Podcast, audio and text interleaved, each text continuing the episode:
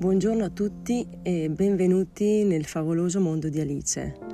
Oggi 36esima poesia, siamo quasi alla fine. Eh, eccezionalmente ci sarà una lettura anche domani mattina e, e poi alla fine del quarantesimo episodio vi spiegherò perché.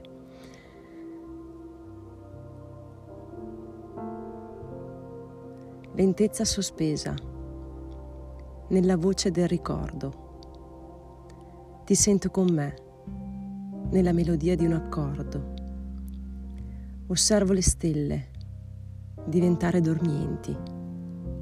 Accompagno i pensieri a divenire unguenti.